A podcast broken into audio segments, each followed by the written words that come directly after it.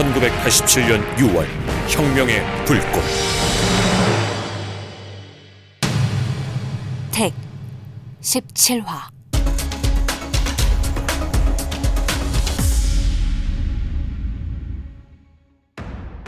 잠실 지역 연립주택 비밀 아지트에 이정훈과 김영철 두 명이 앉아 있다. 거실 벽면에는 미 대사관 약도가 그려져 있다. 이정훈이 약도에 그림을 그려가며 김영철과 얘기를 나눈다.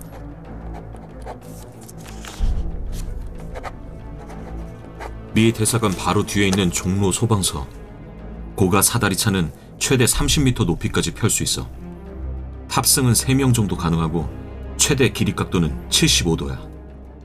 소방차를 우리가 탈취해서 영철이 네가 대사관 2층 베란다 쪽으로 사다리를 펼치면 탑승구에 타고 있는 나랑 오훈이, 호진이가 대사관으로 들어갈 거야.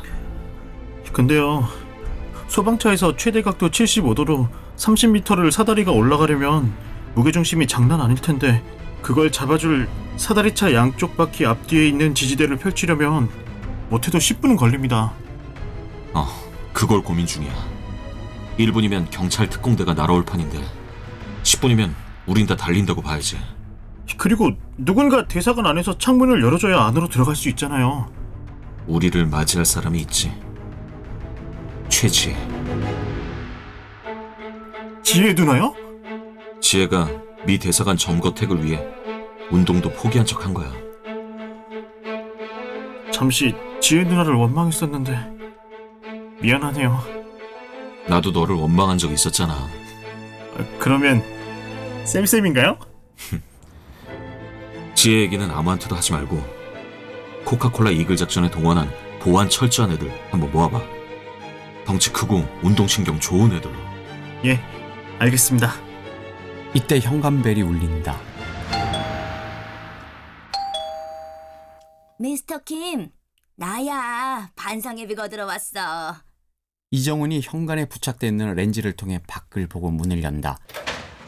60대 중반의 아주머니 집주인이 서 있다. 아, 안녕하세요. 응. 아, 이번 달 반상회비 3,000원. 아, 네. 여기 있습니다. 아유, 미스터 킴. 회비만 내지 말고 반상회에도 좀 참석 좀 해. 네, 알겠습니다.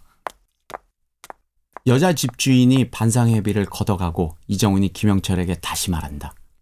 나 지혜 좀 만나고 올게. 예, 갔다 오세요. 이정훈이 밖으로 나가고 김영철이 미 대사관 약도를 보며 뭔가 생각하고 있다.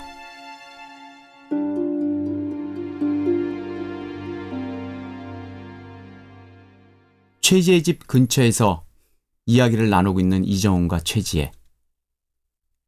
비밀 아지트 오후 5시쯤 김영철이 일종 대형 차량 사다리차 책을 보고 있는데 현관벨이 울린다. 김영철이 조용히 현관문 렌즈를 통해 밖을 보는데 아까 왔었던 여자 집주인이 또 서 있다. 미스터 킴, 안에 있어? 소포가 왔는데 문 좀 열어봐. 집주인 손에 소포가 들려있지 않는 걸 김영철이 확인한다.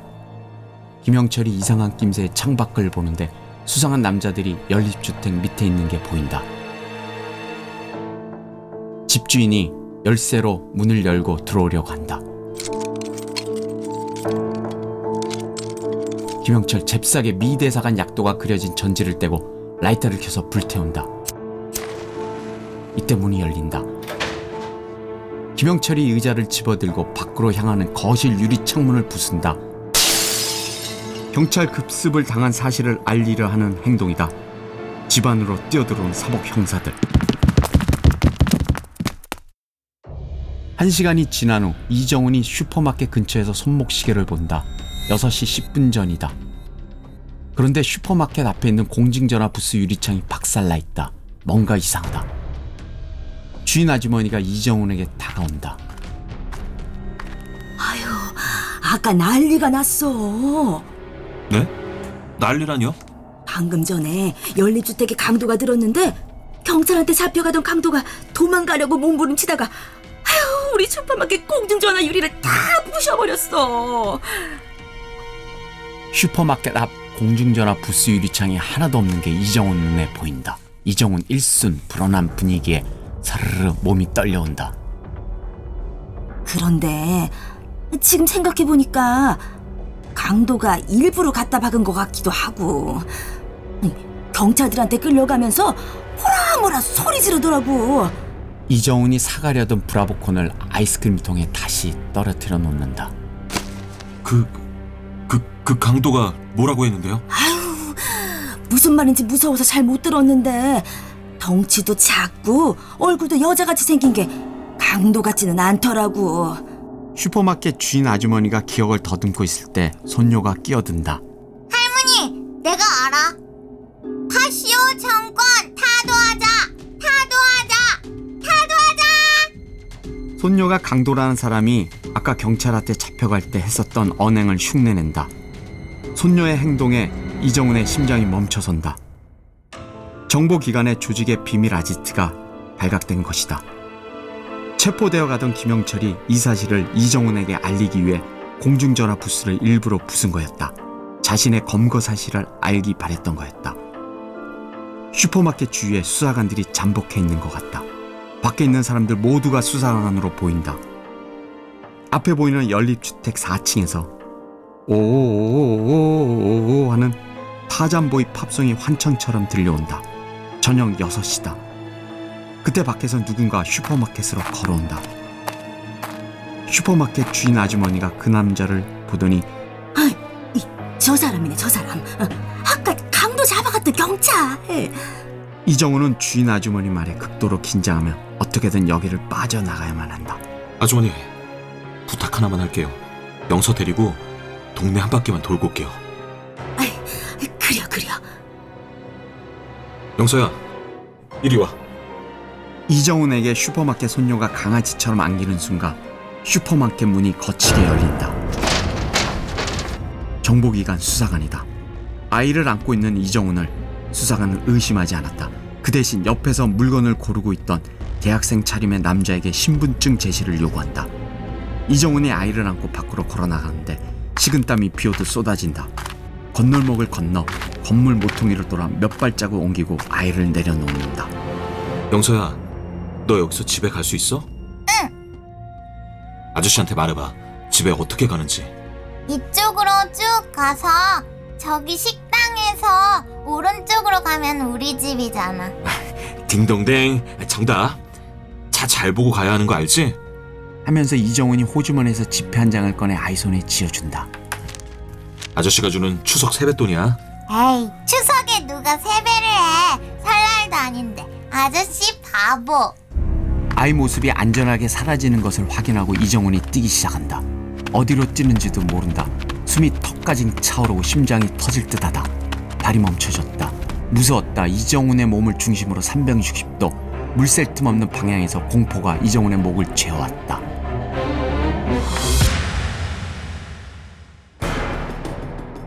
한편 김영철을 체포한 수사관들은 김영철을 차에 태우고 서울 시내로 진입한다. 이 새끼 눈 가려. 다른 형사가 김영철의 눈을 검은 안대로 가린다. 안대로 눈이 가려진 김영철이 귀를 쫑긋 세워 밖의 상황을 알아보려고 한다. 어떤 터널을 통과하는 것 같다. 방금 차가 서울 도심 터널을 지난 것 같은데 1호 터널? 아니면 2호 3호 터널? 김영철이 혼자 마음으로 생각하고 있다. 시장 근처 시끄러운 소리가 들려온다. 근처 시장이 있다. 시끄러운 소리가 들린다. 김영철을 태운 차량이 서울역 근처를 지나가고 있다. 기차 소리가 들려온다. 기차 소리가 들리는 걸 보면 이 차는 3호 터널을 지나 남대문 시장을 거쳐 서울역을 지나가는 건데 남영동 대공분실 김영철이 남영동 대공 분실을 기억해냈을 때 그의 얼굴빛은 창백해진다. 김영철을 태운 차가 남영동 대공 분실 앞에 멈춰선다.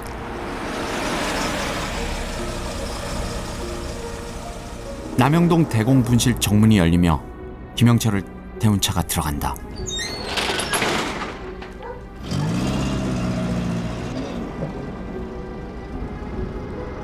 눈을 눈가리개로 가린 김영철을 양옆에서 수사관들이 팔을 잡고 올라간다. 대공분실 건물 계단이 꽈배기처럼 빙글빙글 올라가게 되어 있다. 이건 일반 계단이 아닌데 소용돌이 속으로 빠져드는 것 같다. 지옥이 있다면 지옥으로 들어가는 계단. 이 건물 어느 고문실에 김영철이 끌려가 앉아 있는다. 눈 가리개가 벗겨진 김영철이 그제서야 주위를 두리번거린다. 고문실 창문이 정말 작게 뚫려 있다. 방음 장치가 되어 있고 저쪽에는 욕조가 보인다. 영철아, 우리한테 한 가지만 협조하면 너 그냥 훈방 될 수 있어.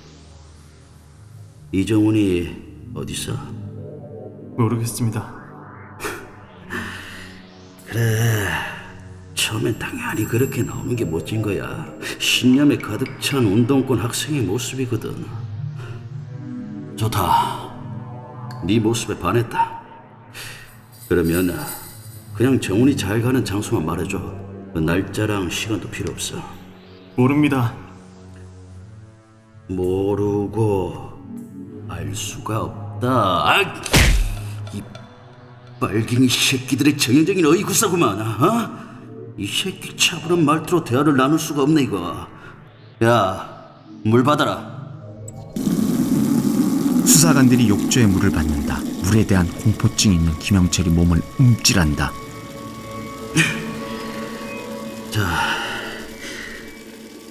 마지막 부탁이다. 네가 호르몬이 모시고 살면서 그 서울대 졸업하면 최소 못해도 5급 공무원부터야. 그러면 우리가 네 밑에서 렐렐렐 거리면서 일할지도 몰라. 그때 우리 차를 좀 봐주라. 어?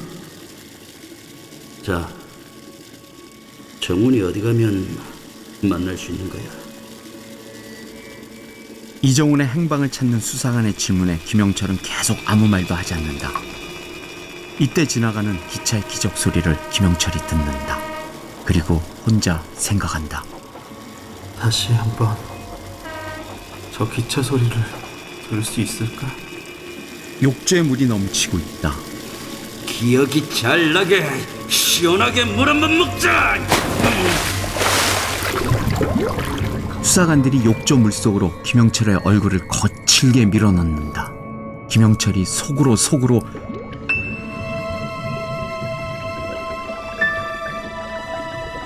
나이트클럽 유산소 신촌 노토리에 있는 나이트클럽.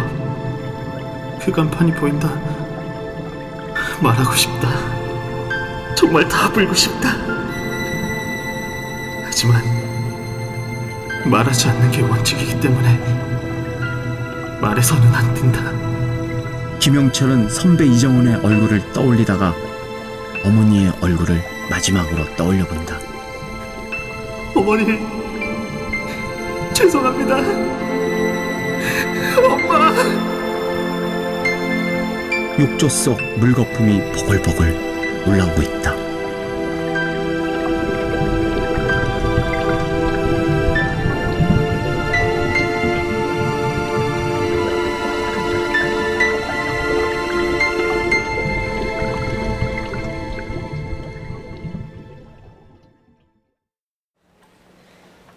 (2003년) 병원 심장이 안 좋아 최재의 어머니가 병원에 입원해 있다.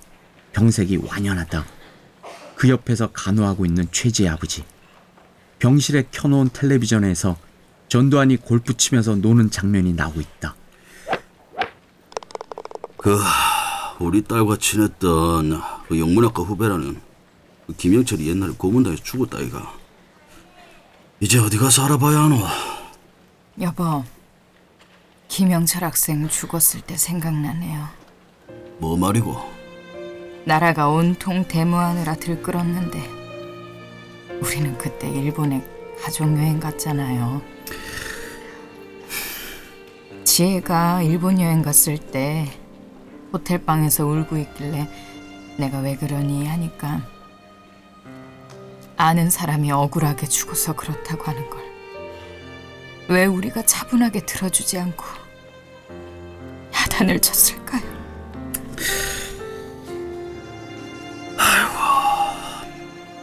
그래. 그때 내가 화만 내는 것 같네. 그 우리 지혜가 얼마나 속을 아파시키고 정말 나쁜 짓한 전두아이나 지금도 떵떵거리고 살면서 골프도 치고 가진 돈 29만 원밖에 없다고 하는데 착한 젊은이들이 민주주의 하자고 저항하다가 의무사 당하고 실종 당하고 그럴 때는 나는 뭘 하고 있었던 기고 어?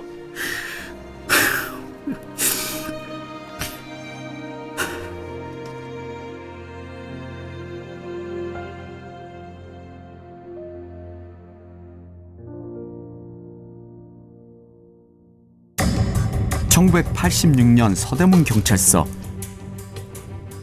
구로공단 시위에서 무장 해제당해 혼비백산 도망촌 전투경찰 소대장들이 서장실에서 조인트를 맞고 있다. 이 새끼들아! 지난번 작살나게 우리가 깨진 구로 공단이 전쟁터였으면 니들은 참수형이야. 최루탄 발사기 버리고 도망치는 놈들이랑 총 버린 군인이랑 다른 게 뭐야? 이 까자 이 새끼들아! 경찰서장의 불호령에 소대장들이 서장실에서 나온다. 나온 최성식에게 정경 하나가 다가간다. 소장님 구로 시위 관련 지명 수배자 명단입니다 버스 안에 붙여놓으라고 합니다 뭐야? 최성식이 수배 전단을 보다가 깜짝 놀란 표정을 짓는다. 김용수가 그 옆에서 최성식 어깨 너머로 수배 전단을 보다가 어? 어 정훈이네? 수배 전단에 이정훈의 사진과 이름이 있다. 수배자 이정훈 서울대 법학과 4학년 재적 혐의 구로공단 불법 폭력 시위 배후 조정자 현상금 200만 원. 수배자 명단을 함께 보는 최성식과 김용수. 정훈이 이 새끼가 우리를 속였어! 우리를 통해 뭔가 정보를 얻으려고 접근한 거야. 아주 가증스러운 새끼. 정훈이가 뭘 속였다는 거야 뭐야? 너 지금 이 새끼 편드는 거야? 편이 아니라 정훈이가 뭘 속였다는 거야 너 지금 상관한테 되는 거야? 네가 뭘 안다고 정훈이 편을 드는 거야? 너 이제 짭새하다가 운동권 하려고? 미친 새끼! 주제를 알아야지! 김용수가 최성식에게 한마디 크게 하려다가 참는 표정이 역력하다.